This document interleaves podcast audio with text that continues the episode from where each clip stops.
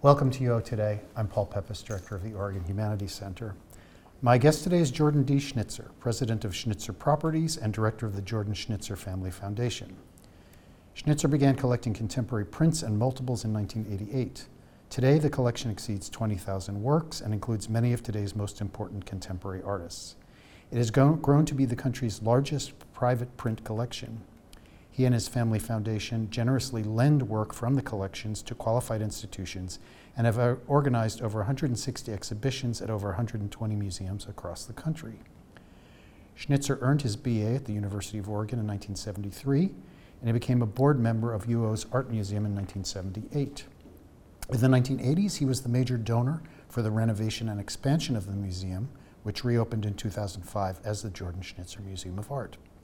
Today we are in the Coeta and Donald Barker Gallery with a new exhibition, Strange Weather, from the collections of Jordan D. Schnitzer and his Family Foundation, which is on view through April 7th, 2024.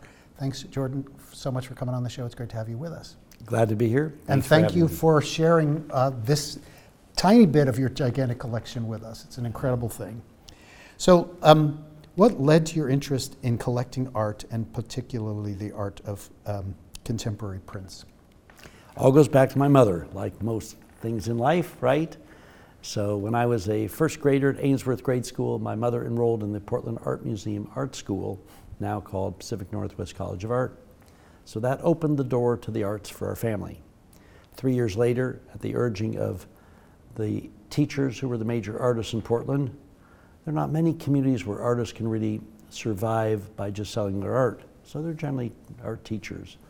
Louis Bunce, Mike Russo, Carl Morris, all artists who are in the collection of the Jordan Schnitzer Museum of Art at University of Oregon, convinced her to open the first contemporary art gallery in Portland.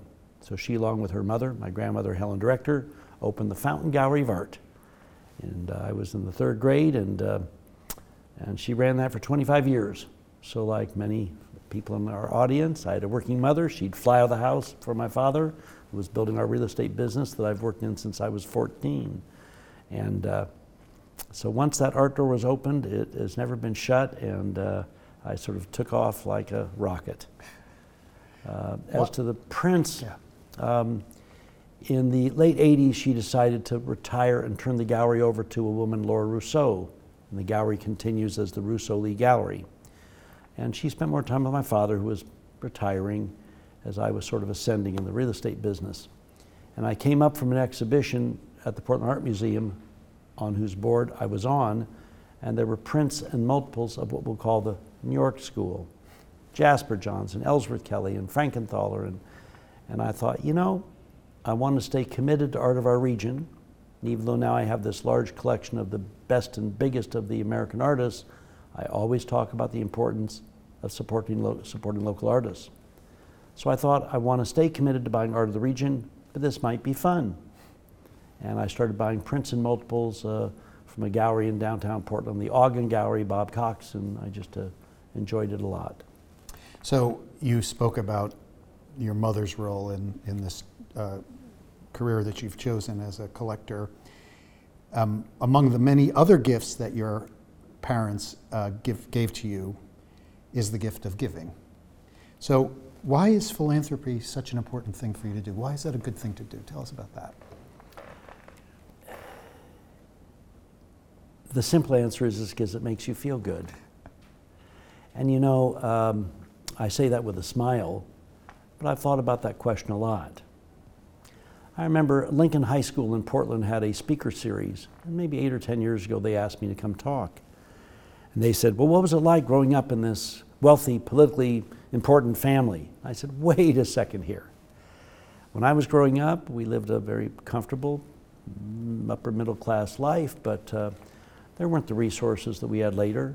I remember a number of Sundays, once a month, my mother would do the bills and she'd say, Harold, I need X amount of money. And say, honey, I don't have that much cash. And she'd say, I'll stretch out those bills. But they always devoted time to various boards. As the business succeeded, uh, there were more funds available, and we started making larger philanthropic gifts, and in 1998 created the Harold and Arlene Schnitzer Care Foundation and the Jordan Schnitzer Family Foundation. I think probably since that time we've uh, donated probably, I think, around $250 million. So awfully proud of that.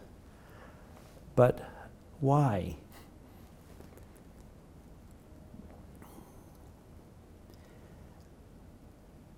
In life, you need to work because we like to eat. And in most places, you need to wear clothes. And then you have kids.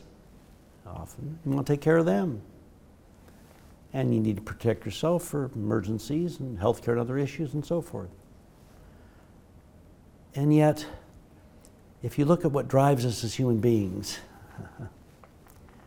uh, there are fundamental needs we have, and needs also of doing things that make us feel good. And the irony is, in my case, the more we've done philanthropically, the better the business is done. And furthermore, when you help others, just as each of us in our lives were helped by somebody, whether someone influenced you to become the amazing professional you've become, someone that reached out and gave us a hand or talked to us about what they did or whatever. And therefore, when you do that, there's something that just makes you feel good inside. And in the end, we all want to feel good about ourselves. And so the irony from that quick answer I gave you is one of the fastest ways to feel good about yourself is doing something for others. It's really that simple. So you mentioned the establishment of the Jordan Schnitzer Family Foundation. What kind of projects does the foundation fund? Well, in the range of what the family has done, and my mother died three years ago, my father 11 years ago, is there a number of programs that we're known for, and many that are confidential people don't know about. Uh, so often we're told, well, gee, at this point there's a fair amount of credibility with the Schnitzer name, and if you're involved with this, it'll give other people a sense that it's a good philanthropic effort to help a relief nursery, an art project, a children's nursery, um, uh, Forward Stride, autistic kids on horses, whatever the hundreds of things we've supported.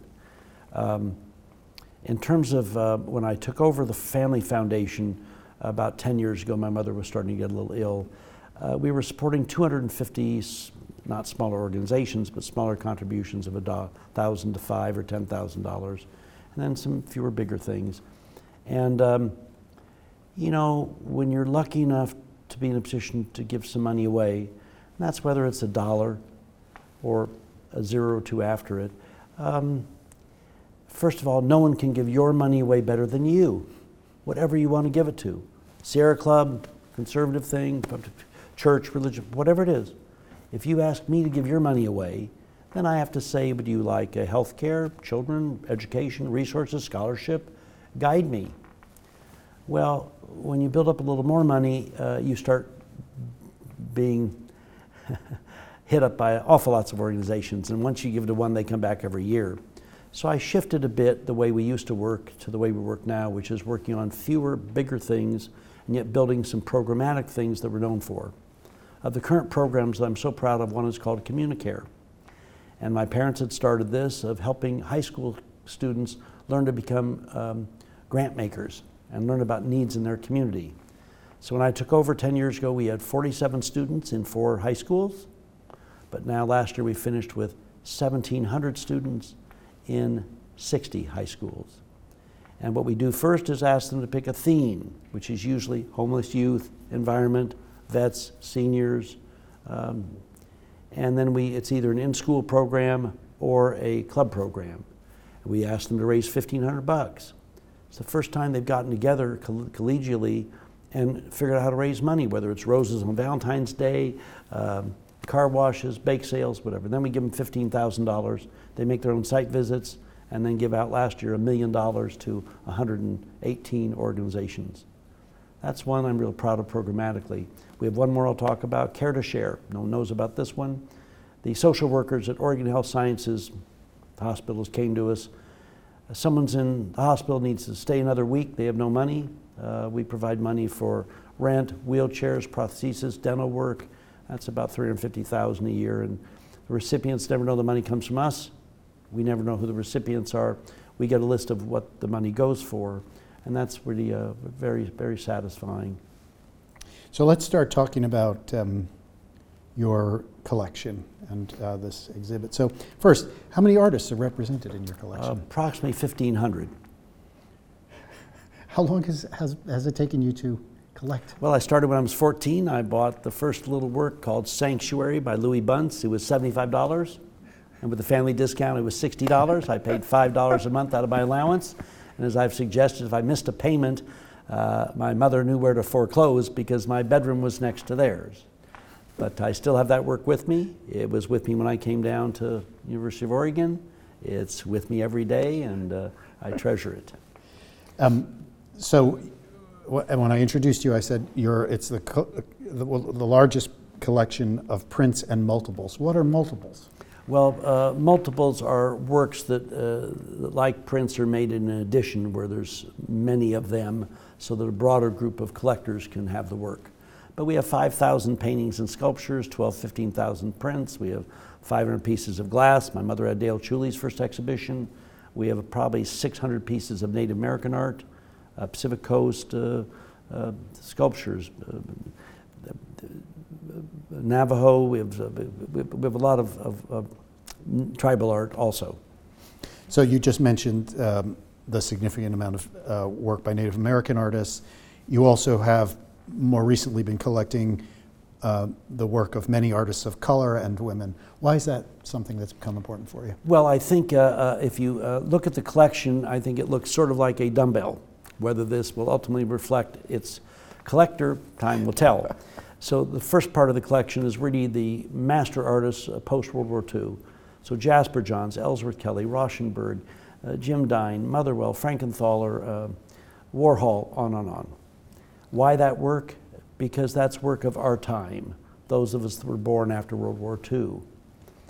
Why art? What I've said about artists is they're always chroniclers of our time.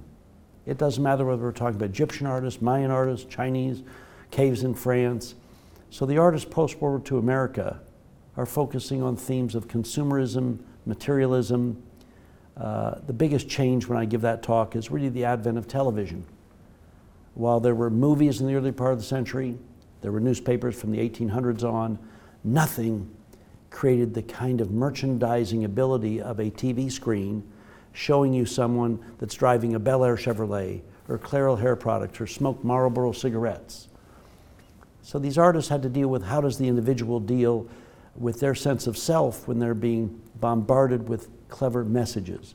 I've always said I wish Andy Warhol and Roy Lichtenstein and others were here today to tell us how to deal with our smartphones if they think there were issues there about merchandising. The second part of the exhibition really is the artists working today. Hank Willis Thomas, uh, Leonardo Drew, Kehinde Wiley, Alison Saar, a number of the artists in this exhibition here today. They are artists of color, women, Asian artists, Hispanic artists. Why them? Well, I collect white men and women artists today too, but I think some of the best work is being done by artists of color. Why is that? I think first to be on these walls, someone has to have a genetic predisposition to an aesthetic.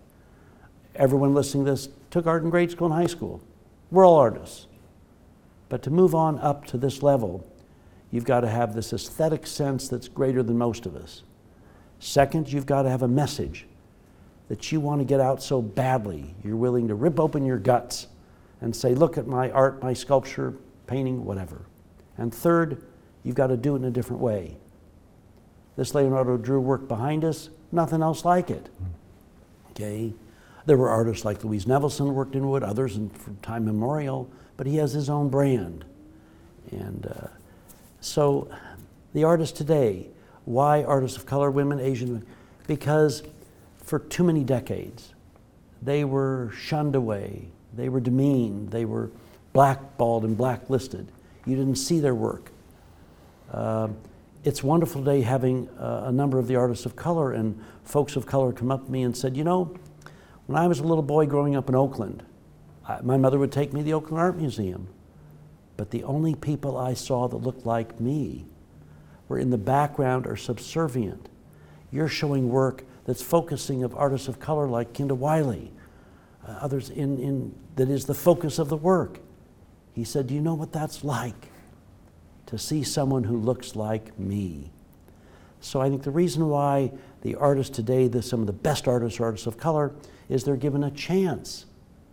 I'm sure there were artists just as good as the ones today in the past, but they weren't allowed to come into the walls of this museum and others around the country.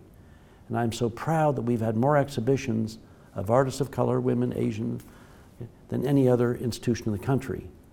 And I'm certainly not comparing ourselves to MoMA and LACMA, Chicago Institute of Art, all those giant places. They have a different mission. Ours is to be here, getting this work to less served communities, universities, smaller communities, big cities too. And I take great joy uh, from being the facilitator because this is all about the art and the audience. And I'm just the, the, the, janitor helping get the art out of the warehouse and get it down here and let the curators put up on the walls. So let's talk about this show that's here at the Jordan Schnitzer Museum that's opening tonight um, Strange Weather. Tell us something about that show and the work that's in it. This was started by uh, uh, the uh, uh curators and directors of the University of California, Santa Cruz. And um, the way these things happen is they hear about us. We're pretty well known now in the art world, and they'll call us up and say, "Gee, we'd love to you know, uh, have an exhibition from your collection." And I'll say, "Yes, ma'am. Yes, sir. We're there to serve you. What would you like?"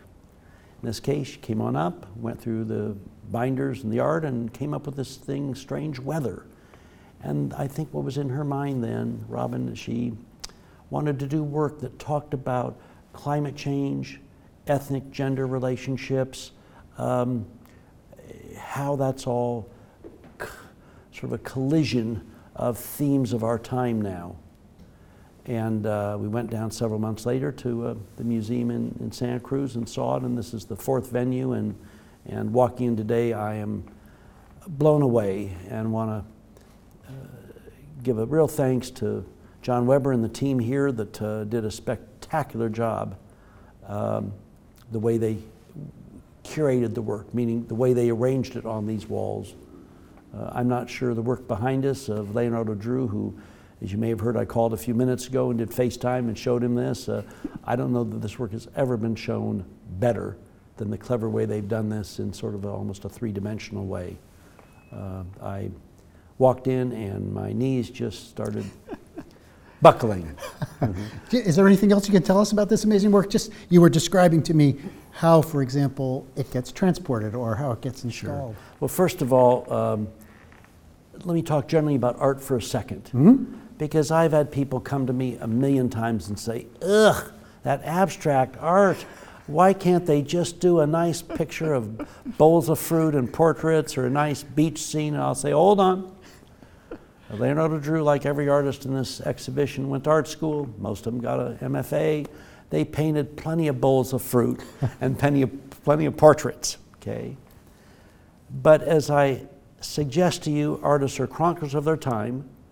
They've got to have a burning message and they got to do it in a different way. So if this looked like Van Gogh, we've already had a Van Gogh. If this looked like Rothko or whoever you want to pick. So what has he done? Well, I've also said you don't need to know anything about an artist. And I've also said to people, you know, it's interesting about visual arts. If we talk about food, I'm sure we've all gone to a restaurant and tasted some new creation and thought, wow, is this good? Now, unless you're a cook, you probably don't sit there and say, well, what were the ingredients and what was the temperature and how was it mixed or whatever. Music. We hear a new song, we get into the vibe. Unless you're a musician, you don't think about, well, how was it mixed and what? Okay. But with art, visual things, we're so used to understanding everything instantly that they see abstract art, like much of this art here, they get really frustrated. What's it mean? And what I say is first, slow down. Stop thinking, just start feeling. When you look at Leonardo Drew's work, what you see is an explosion. Now, what anyone sees in this is this deconstruction reconstruction? Is it breaking apart? Is this talking about society today? Are we made up of all these little parts? Okay. Is this the world order right now? Gosh, look at what's happening today in China and Israel and whatever. So, the one thing about art that's amazing is whatever anyone sees when they walk in here, No one else can say that's not right for them. That's why art is so important. Now, about, about Leonardo Drew, I've said you don't need to know anything about him. On the other hand, when you learn a little bit about the artist, just like when I was going to school here and my English classes in PLC 180 across the quad here. And Clark Griffith would talk about Hemingway and Fitzgerald, and I'd read those books and thought I knew everything about it. And he'd start talking, and I think, did I even read the same book? Because what he did that he was supposed to do is he took us through layer and layer and layer of those novels. Well, in terms of Leonardo Drew, born in Florida, moved as a young boy to Bridgeport, Connecticut. Poor family, lived in the projects. Across the project, the field was a junkyard. So, what did he play with when he was growing up? A bunch of just stuff in the junkyard. He gets into art early, and by the time he was 12 and 13, he was a masterful artist doing cartoon like characters. DC Comics and Marvel wanted to hire him at 13 to do comics. He said no, goes to art school, and starts beginning his career making the amazing art that he makes. When you look at this, you think this is all found objects like he grew up with in the junkyard. But no, he takes new materials and makes it look old. Uh, and um, interesting in talking to him, some artists like Ellsworth Kelly, when you'd go see his studio, and I have pictures of it, he would mathematically work out the angles, the dimensions, everything about his work before he did it. Roy Lichtenstein, the same thing. Leonardo takes a different approach. Loves to travel, and he says he goes into a studio, and art just happens. He doesn't have a plan, he just starts making stuff, and we're the beneficiary. Fascinating. So, um, concurrent with the Strange Weather exhibition is Glenn Ligon from the collections of Jordan D. Schnitzer and his Family Foundation, which is downstairs in the Artist Project space. Tell us a little bit about that, that show. It was interesting they picked this group show and then a single show of Glenn Ligon's work. Glenn, like oh, a dozen other artists of color, uh, is top of the heap in looking at uh, uh, ethnic, gender, geographical issues, and he does it in sort of a mystical way, these numbers, uh, these other kinds of book like images.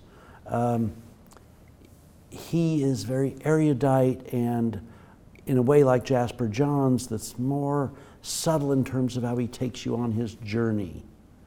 Um, uh, brilliant, brilliant man. Uh, so it's a whole different, whole different kind of work than Leonardo's or the other people in this exhibition. Uh, so when you see that work, first just look at it, ponder it, puzzle, like it, don't like it, then begin to read about some of the notes about the work and so forth. And it will help you uncover uh, what his messages are in different ways. The fact they've done a little mini group show of his work, I think, is important. For many of us who aren't art history majors, uh, the group shows are fabulous, but the retrospective shows are incredible because I think it lets people like me and others see early work of an artist and go through their career and see how they've evolved and how they've dealt with changing themes in their life. So, uh, we're in the Jordan Schnitzer Museum of Art at the University of Oregon, but there are two other Jordan Schnitzer Museums of Art. Um, tell us where they are and tell us why you wanted to help make those as well. When I finished at University of Oregon in 1973, I wanted to stay on and get a master's in English for one year. My parents thought I should go to law school. Frankly, only child, I wasn't maybe, uh, the individuation process wasn't as strong. Yes, they said they'd pay for it. So I went to law school, Lewis and Clark. Still wished I'd been here. Uh, but I finished and uh, started uh, working, and right away I was visited by a woman, Hope Pressman. And she's one of those people that if any of us is lucky enough in life to have someone that we put on a pedestal and wish we had more of their qualities. I had met her when I had offered to redo the PLC Plaza, and I met with Dr. Robert Clark, the first president of the university I'd ever met with, and he said, We just created a University of Oregon Foundation, and one of our new employees is Hope Pressman husband Chuck was a stockbroker. She'd gone to school here, and we developed a lifelong relationship that uh, was so meaningful to me. So she came up and said, We've just created a University of Oregon Museum of Art Council with people from around the state to help promote the wonderful museum here. And I joined anything to get some board experience. And I met wonderful people from La Grande, Klamath Falls, Astoria, Pendleton, all over. It's the first board I went on and learned to love this museum. I had visited the museum a couple times when I was at school here, but it was only open a day or two a week and it wasn't a very inviting place. That began the relationship with this museum. I was then involved with the expansion to put an elevator in to help handicapped people access the museum, and then started working on expanding it. Uh, we were fortunate to do that years later and had a wonderful opening and proud of that. But during that time, I realized that not everyone was lucky as me, having a mother that opened the door to art and had art in our house. And so many people, students, when I was here, have you been to the art museum? No.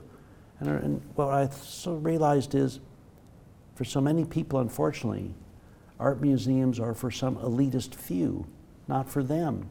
I wanted to shake that theme and say, that's not true. It's for you, it's for everyone. So, the reason why I've funded three university museums, and we're working on a fourth, is because it's one of the last times when younger people are relatively contained. And if we can just get them to walk in the front door and see this stuff, they don't have to like everything. If they like something, that's a step forward. And if they realize it doesn't hurt to come to a museum, then maybe, just maybe, when they go back to Astoria, San Jose, uh, Chicago, wherever they all go, they'll realize that was pretty neat going in that building. Let's go to a museum in our city. So uh, it's been a very important part of my philanthropy, and I hope that I'm able to continue uh, being able to fund some more university museums. So, Jordan, we're almost out of time. This is my last question. Why is art important in society? Why, why is this such an important thing that you help to support? I think there are two, two reasons. Um, first is um, I think we all end up as human beings reacting to things. You stereotype, you make assumptions and presumptions about others. It just happens. Whether that's in conflict with the values that we say we have, I think it often is. And life is a constant journey of making sure we're living the life in terms of our values that we want to live. Therefore, art is like sitting down, uh, maybe hearing a, a, pastor, a priest, or a rabbi give a talk, a sermon in a, in a house of worship. Uh, this gets us to face ourselves and the art in this exhibition and make us think about the values, the message these artists are, the, vo- the voice of these artists to us. That's important for our sense of self. The second is an indulgent one, okay? and, and maybe not so indulgent, that is that it's nice to get away from ourselves and, and go back and be excited, frustrated, taken on the art journey each one of these artists has created, and know that somehow forever we're changed in some way that's conscious or unconscious. You know, I've been asked to go speak at a number of wealth conferences. I'll sit there and I'll say to these parents and grandparents, when you're lucky enough to have created some resources, you work with wonderful attorneys and wealth management advisors about setting up a trust for your kids or a scholarship fund or something or whatever. In the end, each of us, and those of us that are parents especially, we wish we had a wand to wave so our kids would not go through all the ups and downs we've gone through. I remember my 20s when I finished here, started working. I had the normal issues a girlfriend, a job, parents, whatever. I thought I just get these problems figured out. Oh, life will be a dream, right? Wait a sec, a few more problems came, and a few more. And like most of us that are older, we probably said, hey, this isn't like it was advertised. Wait a second here. so I've said to these folks, in the end, you can set up all the state planning you want. But the greatest gift I think you can give your children, grandchildren, nieces, nephews, neighbor kids, yourself, is a passion for the arts.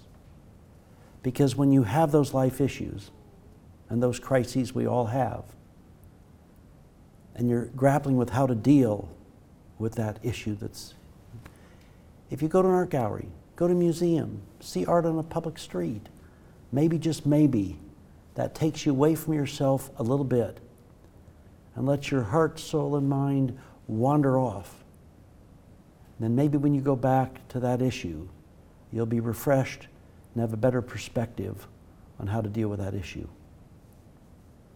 So, those are my, my beliefs about why art is important and my plea to everyone that's listening to this that in terms of being here in Eugene right now, a lot of people went through a lot of work to get this exhibition up, and it is spectacularly done.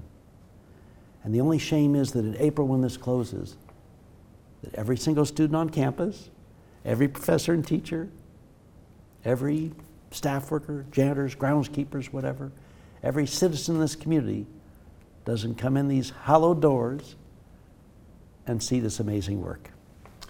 Well, Jordan Schnitzer, thank you so much for talking to us today. Thank you for your inspiring words and especially for sharing this incredible collection so many times with so many people in this state and around the country for the very reasons that you say. It's been great talking to you. We're honored to do it. Thank you for having me. I've been speaking with Jordan D. Schnitzer, president of Schnitzer Properties and director of the Jordan Schnitzer Family Foundation.